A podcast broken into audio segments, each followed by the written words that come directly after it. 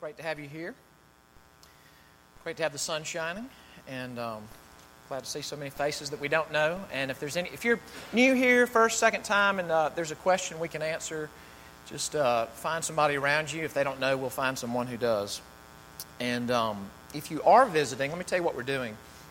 This is the portion of our service where we open God's Word and hear from it, preach from it. And we've been going through the book of Revelation, the last book of the Bible. So we are past the halfway mark, starting to draw in toward the close of Revelation. And we're going to be in several batches this morning. This is a chunk of the book of Revelation. It takes up really all of 17 and 18 and even spills over into 19. So I've just taken some representative batches of those chapters. And if you don't have a Bible this morning, you can follow along in the bulletin. Let me say this before I read this passage. And I don't feel the need to say this every Sunday because the text doesn't always call for it. But I definitely do this morning. I don't know that this text is rated R, but it may be rated PG. And we're going to just let it be what it is. As I've said before in sermons, I don't want to try to be startling, and I certainly don't want to try to be more earthy than the Scriptures, more earthy than the text. But I don't want to be less earthy than the text. And as we've said all through this book of Revelation, this book, like the book of Daniel, is written in a genre that's called apocalyptic. And that genre really uses startling, just vivid technicolor images. And the thing that I want you to think about this morning is that John is recording what God showed him. The reason that's so important is that what we're going to read this morning, this is not the Apostle John. He wrote Revelation. This is not him getting rhetorically overcharged and using, an inappropriate illustration or going too far to make a point. It's a big deal with John that God showed me these visions, God revealed Jesus Christ to me, and I recorded faithful eyewitness testimony. I'm a faithful witness to what I saw. That's big with John. So here's the takeaway. The images that we're reading are not of John's crafting. John is trying to faithfully record images that God crafted, and they're vivid. God is using an image that is all through the Scriptures, especially in the prophets, to depict what worldliness is. And in particular, when God's people engage in worldliness, that rather than God be their spouse, God be their love affair, God be the romance and the love of their life, they go after something else. There's an image he uses for that.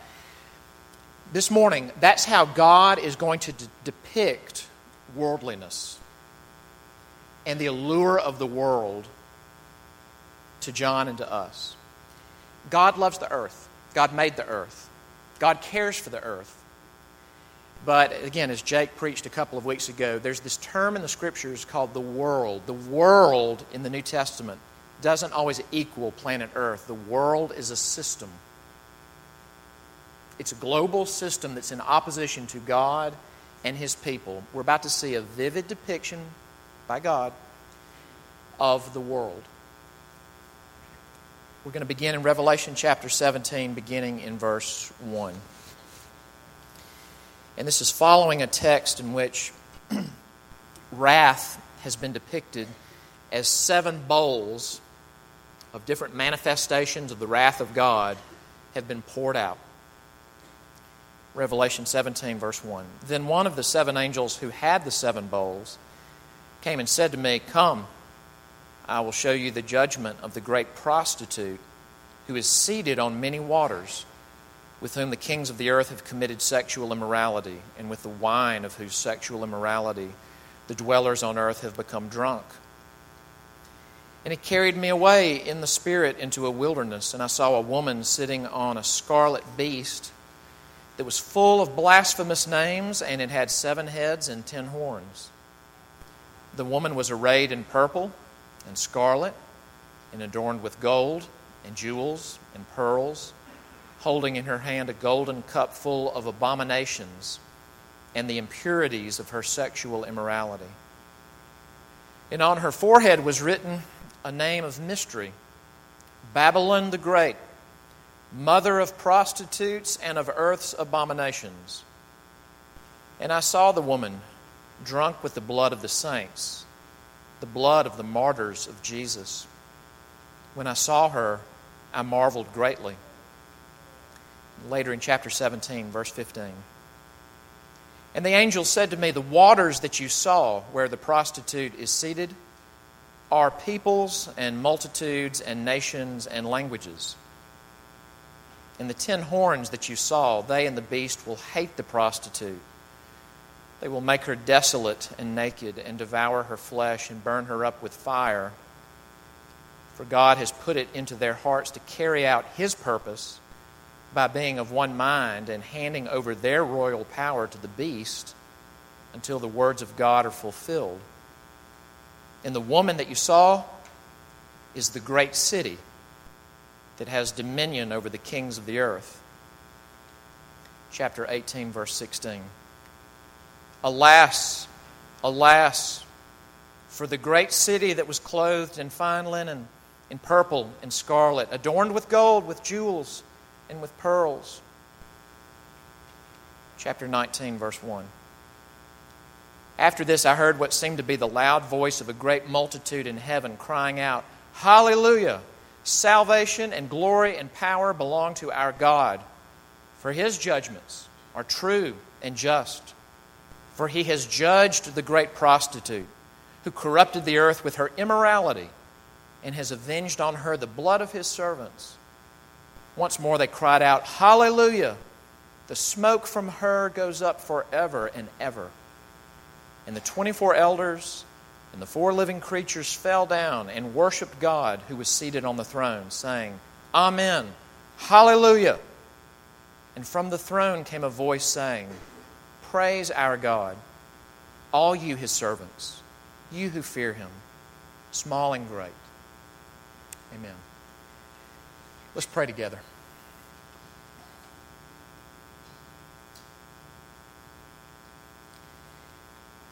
Father, as we open up Your Word right now, we would pause for a moment and once again would ask for Your help. And we would thank You for recording for us what that man said, Lord Jesus, to You that day where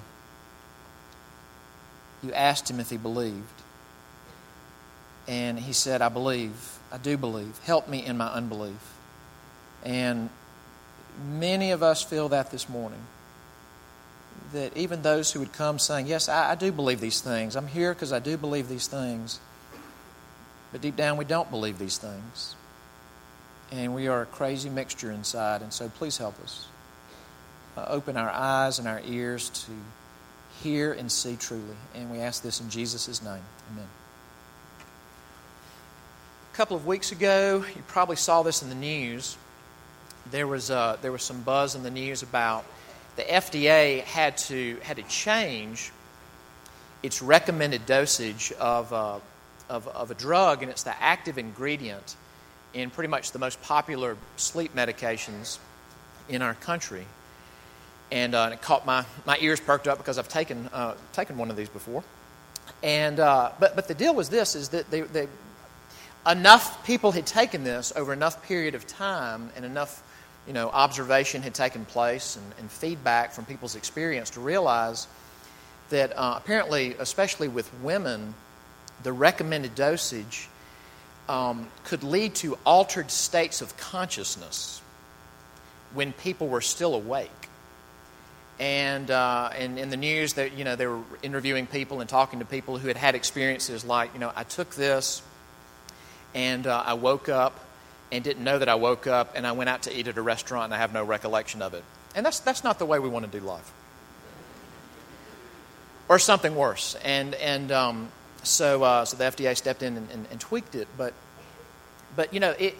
that's amazing to think about, that folks who had experienced this had gotten in cars, and driven places, and were in an altered state of consciousness and didn't know it. This happens with other drugs too. Or let's put it another way. You might be in the car looking over at that person in the other car and not know that person is in an altered state of consciousness right now. This text is depicting the effects of the world. And I don't want to just beat a dead horse, but I really want to be clear about this. God loves the earth. God made the earth in its beauty, in its variety, in its order, in its artistry. Psalm 145 says He has compassion on all that He's made. And at the end of Revelation, there's a new earth. It's not a different planet. It's a new earth. And we're going to hit that hard. But this earth is fallen, and part of its fallenness is this thing called the world. That there's this entire global system, all the people groups, all the ethnicities participate in it to resist God and His people. And the depiction is this, is that the world gives to fallen people something that when they drink it, they're in an altered state of consciousness. I mean, it talks about she gives a wine that makes you drunk, but you don't feel like you're drunk. Now, you and I can feel like I'm making my decisions, I'm in control of my life, but we're in an altered state of consciousness. When God depicts the world or worldliness in these texts, at the end of the Bible practically, she's called Babylon. That's very important because it says her name is Babylon, but she's Babylon, the mother of all prostitutes. And what is that telling us?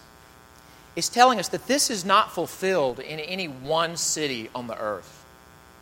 You know, Rome would have been the obvious application when the first recipients of Revelation read these words. I mean, the obvious, glaring, blinking application would be the city and the empire of Rome. Now, Rome still exists, but it's a diminished Rome. But this found application before Rome existed, and it finds application today. And the takeaway application of it is not just one location. It's not just New York or Beijing or London last century or Rome in the first century. There have always been Babylons.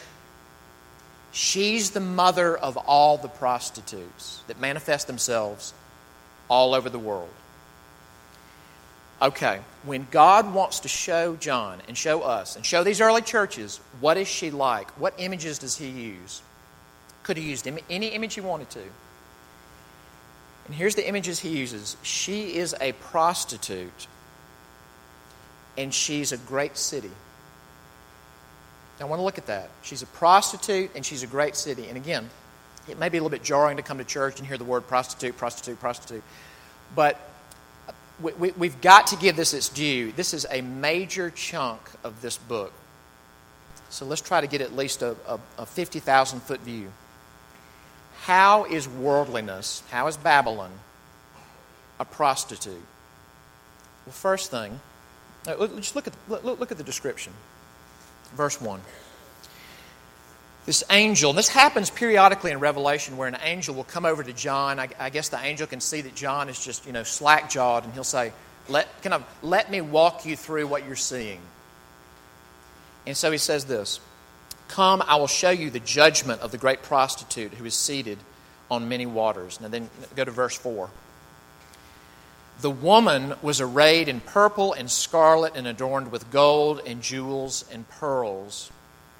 And again, I don't want to be less earthy than Scripture here. She's not a cheap prostitute. Very alluring, very exotic, very wealthy. "Purple and scarlet, adorned with gold and jewels and pearls, holding in her hand a golden cup full of abominations and the impurities of her sexual immorality. And on her forehead," we've seen that a lot, marks on the forehead, "was written a name of mystery, Babylon the Great, mother of prostitutes and of earth's abominations." Now, why prostitute? Okay, a couple of things to think about. First off, prostitutes are found in all cultures. They're found in all cultures. They're not unique to any one continent or any one time. And some people call it the world's oldest profession. That's not true. Gardening would be the world's oldest profession. But it's old. and it's been everywhere. Look at what it says, chapter 17, verse 15, after that first paragraph break. Do you remember it said, when it describes her, that she's sitting on this beast, but she's also sitting on many waters. That's the first thing it says about her. She's sitting on many waters.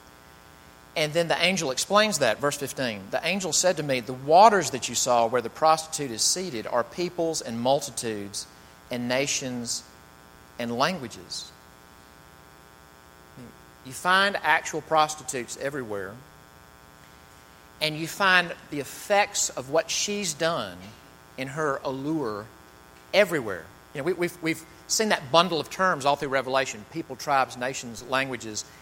All of them know her. All of them have been sort of captivated by her. Okay, so she's everywhere.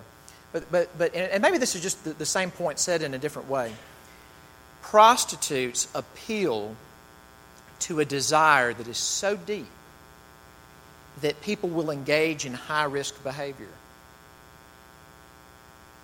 Now, prostitution is expressed differently in different areas, and it's regarded as good or bad on differing scales in different cultures.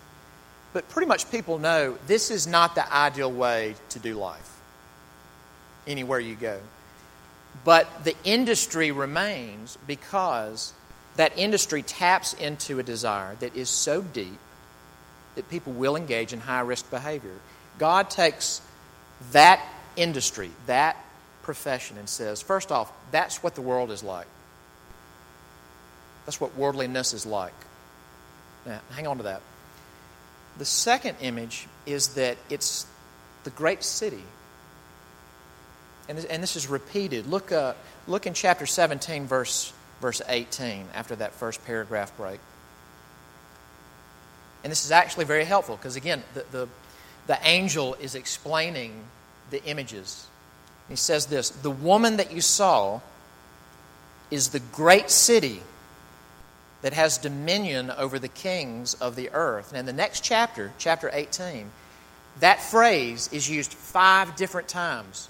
Babylon is the great city, that prostitute is the great city. I was in St. Louis this week, and when I was flying back Thursday night, I had a connecting flight in Chicago. And I guess we were flying out of O'Hare. I can't remember, but I guess it was out of O'Hare. And we were just on the runway at dusk, and by the time we got up in the air, it really became dark, and it was a clear winter night in Chicago. And so, I happened to be on the left side of the jet, and so we were kind of heading toward the downtown, and then we banked and we started heading southeast. But the lights, all converging toward downtown Chicago, were just amazing. And it was high traffic time, so the interstates just looked like lava flow. So many people. And it all worked toward this bundle of skyscrapers, kind of like a forest of skyscrapers that were lit up at night. And then behind it is just this sharp line, and it's just black, like Michigan. And when I just thought, if you could bring someone forward in time from when they didn't have electricity or electric lights, I think if they saw that, they might want to bow down and worship it. It's incredible. Those used to just be fields and forests, but cities have always been amazing places. Why? Well, first off, because it's a critical mass of the most important thing in creation, and that's human beings. We're the pinnacle of creation, not mountains, not galaxies, we are. And cities are critical mass of human beings, but on top of, or with that comes what? It's where human endeavors have been taken to the nth degree. Art and business and wealth building and architecture. I love architecture. I don't know beans about architecture, but I love architecture. And Dana and I go on trips, and she says, "You're only photographing buildings. Take pictures of people and family." But I just, Chicago, I just think that's fascinating. But the buildings, the music, the food, you find academia and higher learning in the cities. It takes it to the nth degree. And by the way, this is as relevant a time to talk about this as any, because everything from Foreign Policy magazine to The Guardian in England to The Economist to all kinds of kind of higher-brow, newsy policy sort of writings lately have talked about the 21st century is not going to be the century of any particular nation. It's not really going to be the century that's owned by America or China or Brazil or Russia. It's going to be the century owned by cities. And think about this, that one of the classics of Christian literature is by St. Augustine. And when he wanted to depict that there is this lifelong enmity and divide between God and his enemies, between those who follow him and those who are at odds with him, how did he depict it? Did he depict it as the kingdom of God and the kingdom of man? No. The Christian classic is what? The city of God. But there's the city of man. Babylon is the city of man. And that's not fulfilled in any one city. It's cityness. Now what is that saying? That worldliness is like the best that there is. And that's not to say that people don't do amazing endeavors in the country and in small towns, that they do. But the critical mass that just has a magnetic appeal is in the city. I did a Google search just out of curiosity of an exact phrase. Put quotation marks around it, and I said, I want to find places where people use this exact phrase. And the search was, quote, "The city seduced me." And it pulled up a few hundred hits, and on Google that's not that many. But what was interesting was how many times it was from blogs. And people were talking about living in New York or living in LA, or they went to a city somewhere in another country. And people, independently of one another, reached for this phrase, "The city seduced me." Isn't that interesting? And look how these images are brought together in one of these verses.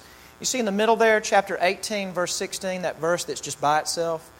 You remember it said, Babylon the prostitute, she's dressed in purple and scarlet and gold and jewels and pearls. Then it says what? This is someone who's mourning the destruction of Babylon. Like a eulogy. And he says, "Alas, alas, for the great city that was clothed in fine linen, in purple and scarlet, adorned with gold, with jewels, and with pearls." It's like a funeral song. But both those images are brought together. She's a prostitute, she's a city. Now, what is it she does to people?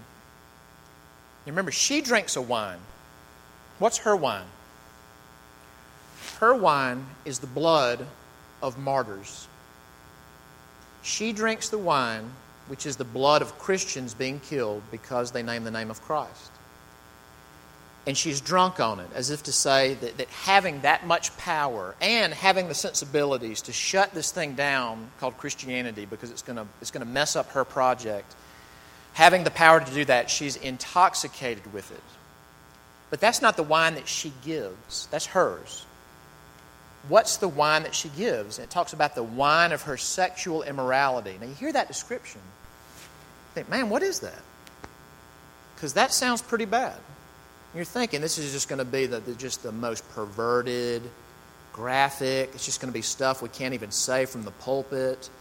And space did not allow, but if you read chapter 18, it describes her wine. And you know what it is?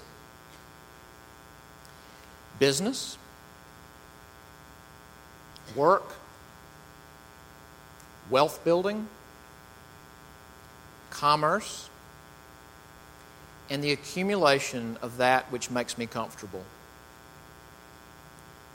That's her wine. Now, y'all, I'm going to say this to you in the name of honesty and vulnerability. No preacher can make you feel something or make something land in your heart. God has to do that. No matter how skilled a communicator, no matter how manipulative a communicator, for something to land in your heart in a way in which it stays, God has to do that. And something about this text has made me feel, and Jake and I were praying about this before the service, that what I'm about to say, God would have to make it land, because it sounds so not dangerous. It sounds so not urgent. for the danger of the urgency to land in our hearts, God would have to do that, and we're praying that He will.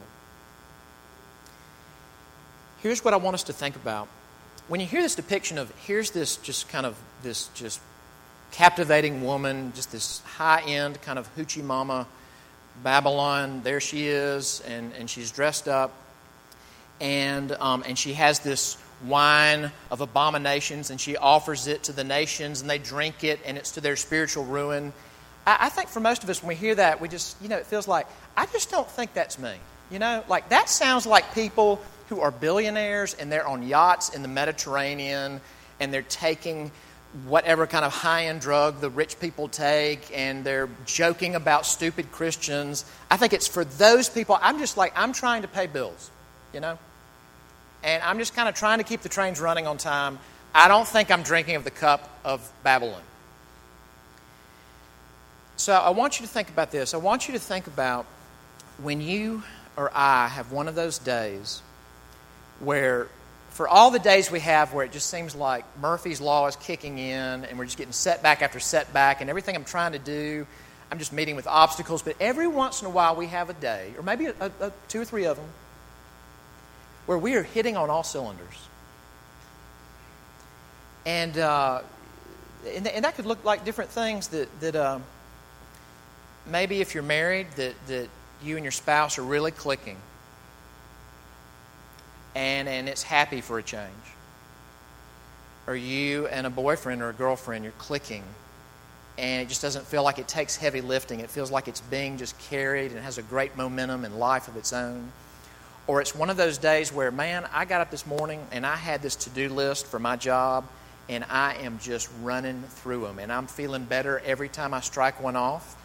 And for a change, I feel like I'm hitting on all cylinders. Or it could be chores in the house. It could be responsibilities of parenting. But we have a day, or we have a couple of days where we feel like things are going well. It tends to be the case for us that when we have days like that, that we are most prone to go long stretches where we do not feel the need to talk to God. We don't feel the need to repent daily and turn to Him and say, have mercy on me.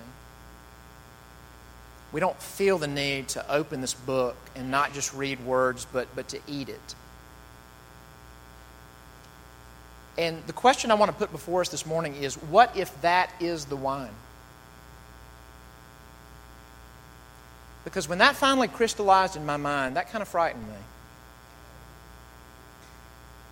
That if I'm not the person on the yacht in the Mediterranean with untold wealth who just hates Christians and flaunts my hatred of Christianity, but what if I'm the person that, I profess to follow Christ, but what if I drink of this wine in the form of, when I'm getting the work done that I want to get done, I don't need Him. That when I feel competent, I don't need to talk to Him. That when I feel like the workplace or the home or the project or the endeavor that just has consumed me, that things are going well and we're getting traction, that's when the prayer closet or the Bible or gatherings of Christians are most neglected, because I am feeling that this deep craving is being met. Because that's something that doesn't look urgent. But from God's point of view, that is incredibly high-risk behavior. To even go a short burst of time and just not need to talk to Him. To go even a short burst of time and not have to say, you know what, I'm not going to let my heart tell me what's true. I'm going to let Him tell me what is true. I'm not going to let my feelings tell me what's true. I'm not going to let my peers tell me what's true. But I'm going to let Him show me what is true. To even do that in short bursts is high-risk behavior.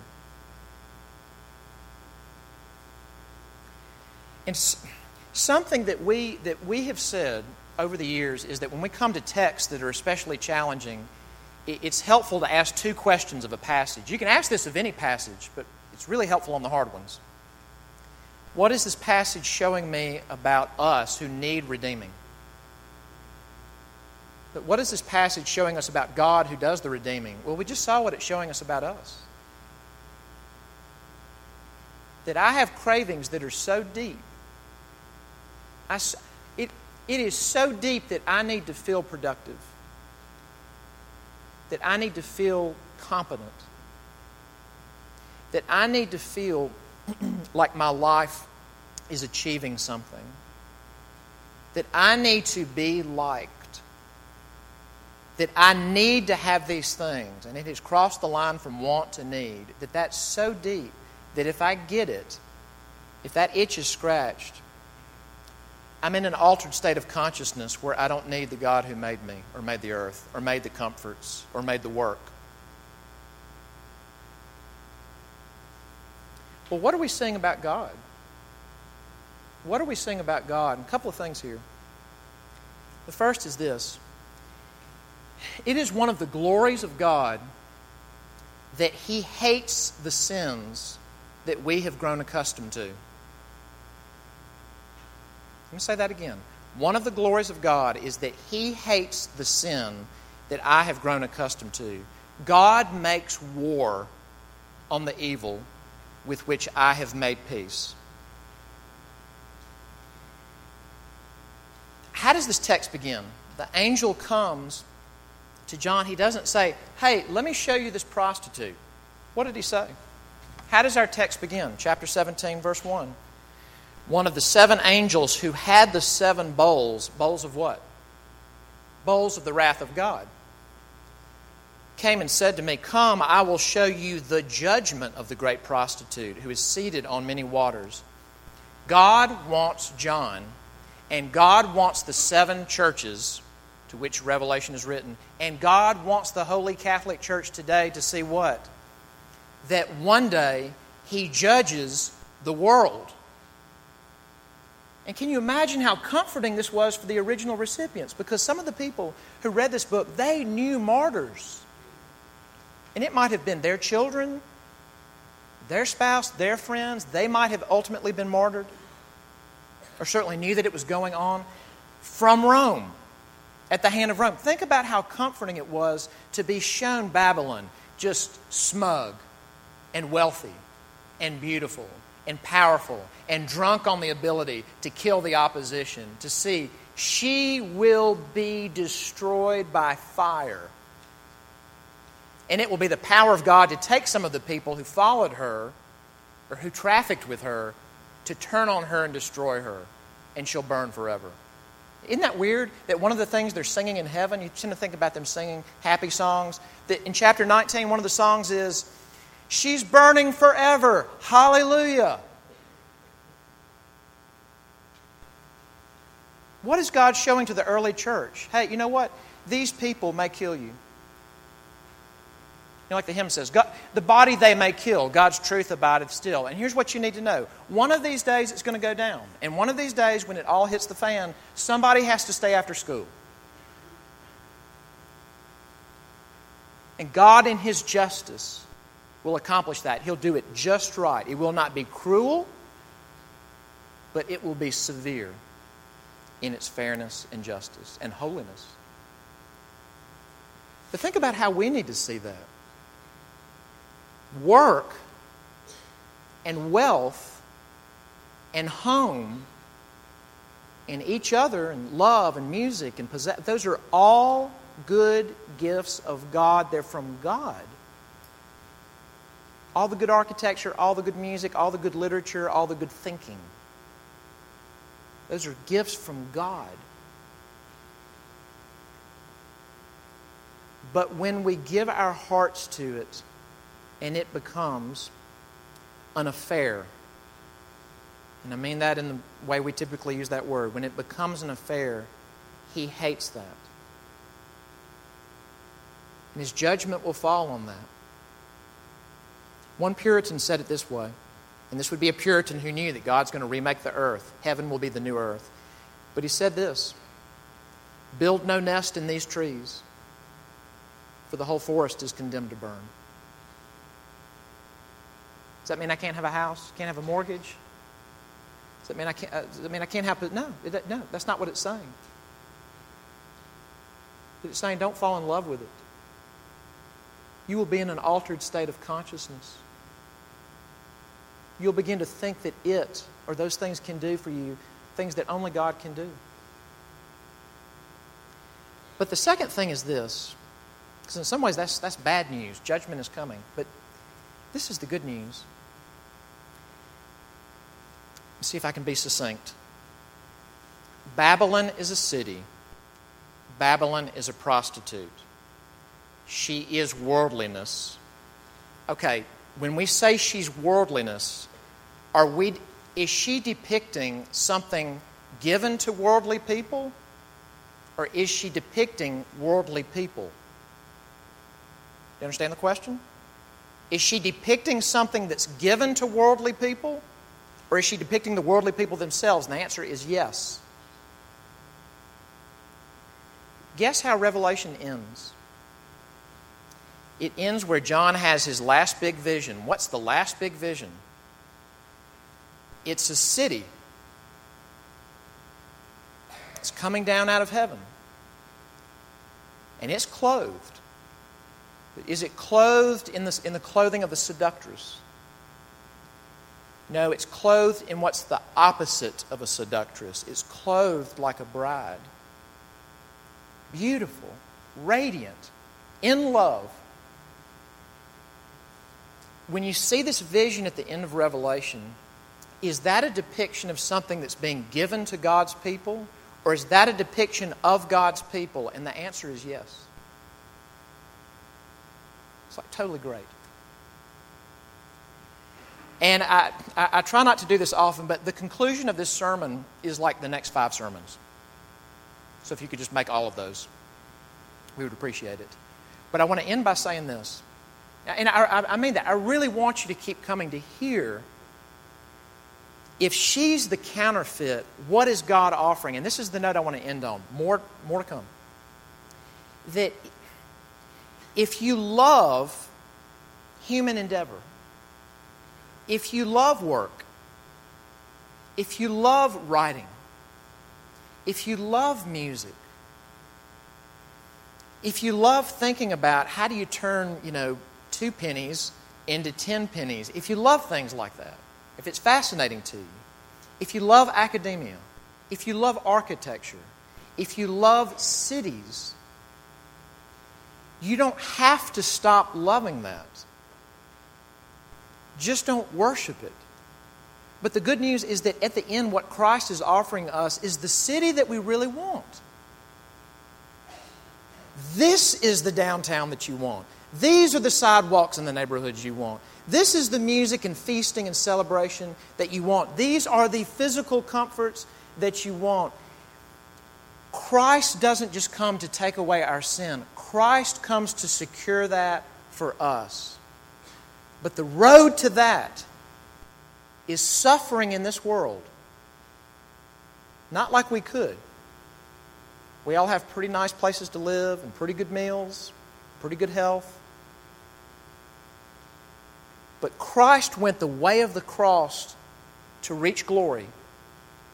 In the 1st century church, in the 2nd century church, in the 21st century church, follow in His way, that the way to glory in the heavenly city is to suffer now. And what that looks like is this. I will enjoy the good things that God gives me, but I will not make them my lover. And it's the bent of my heart to give itself away to my things, or to romance, or to possession, or to achievement, or to reputation, or to a name for myself. The only lover who will give me what I ultimately want is the Lord Jesus Christ.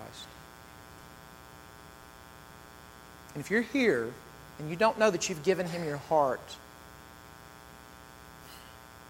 I would appeal to you to give Him your heart. I would appeal before this service is over to say to Him, just even where you're seated, have mercy on me and satisfy the cravings that I have but that nothing has ever fulfilled. Don't let me drink this wine anymore.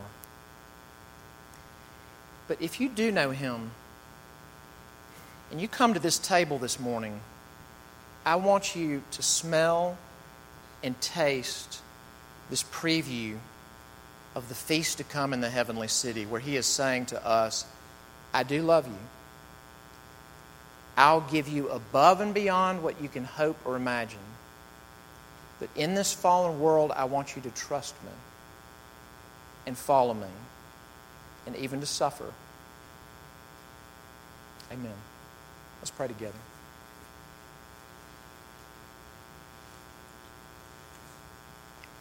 Lord God, how we pray that that on the one hand we would be people who love our own city, our own Greenville, our own downtown, that we would love it with great mercy and deeds of mercy and deeds of justice, and remembering the names of our neighbors and praying for them and sharing life with them and contributing to what's good for not only ourselves but for others in this city. We pray that we would have civic courage and love for our city. But Father, we pray that we would not have an affair with it, and that you would keep us from having an affair with our houses or with our loved ones or with our retirement account. Lord Jesus, take all of our heart. Have it for your own, for the marriage to come. And we pray this in your name. Amen.